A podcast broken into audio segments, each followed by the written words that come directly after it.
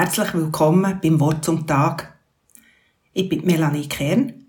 Ich bin reformierte Pfarrerin und mache gerade eine Auszeit. Und weil ich in dieser Auszeit viel Zeit habe und viel lese, habe ich wieder einmal ein Buch vom J.R.R. Tolkien vorgenommen. Herr der Ringe. Der Tolkien hat ja nicht einfach nur Bücher geschrieben. Er hat eine ganze Welt erschaffen. Mehrere Sprachen erfunden. Legenden, Gedichte und fiktiv historische Ereignisse entwickelt. Die Vorgänge im über 1000-seitigen Herr der Ringe sind ein kleiner Bruchteil der Geschehnisse.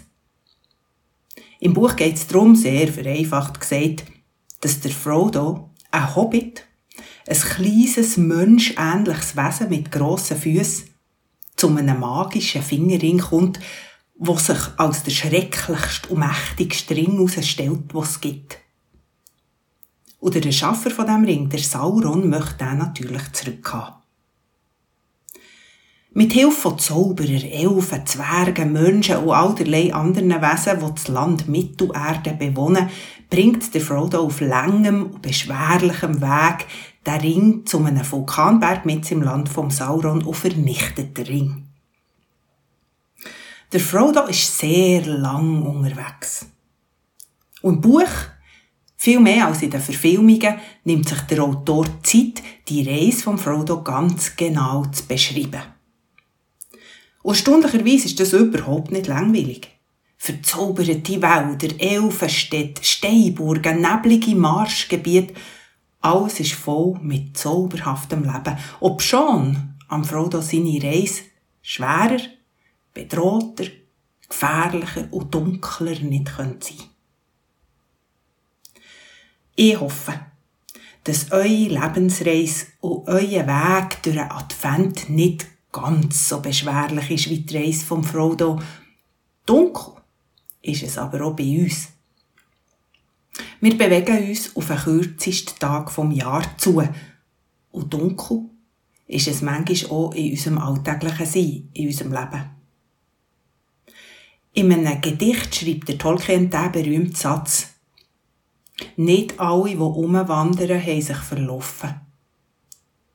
Mir hat das erinnert an nicht minder berühmten Psalm 23, was im vierten Vers heißt: Wenn ich durch ein feisteres Tal muss wandern, habe ich keine Angst vor dem Bösen.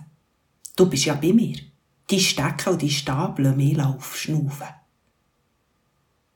Stecke und Stab, das sind Leithilfen. Weil, wenn es dunkel ist, dann sehen wir nichts. Wir Menschen verlassen uns oft vielleicht zu fest, auf unseren Sehsinn.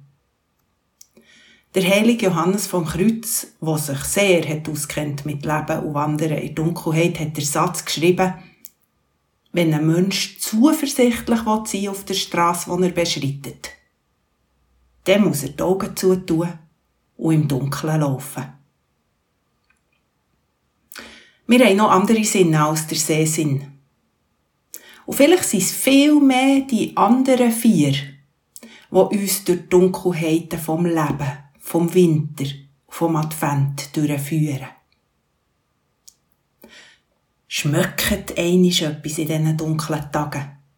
Schnüffelt ein bisschen, wenn ihr rausgeht in die Kälte. Und schnauft tief, wenn ihr an Wärme sitzt bei Kerzenlicht.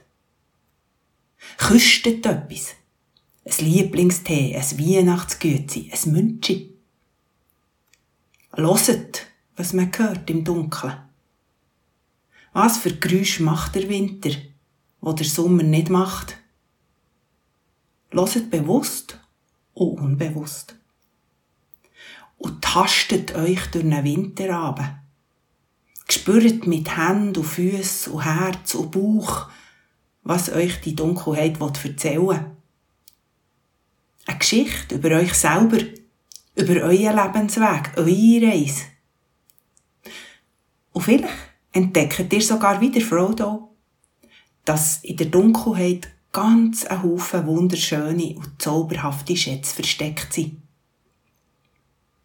Ich wünsche euch eine sinnliche und behütete Reise durch die Dunkelheit vor Adventszeit.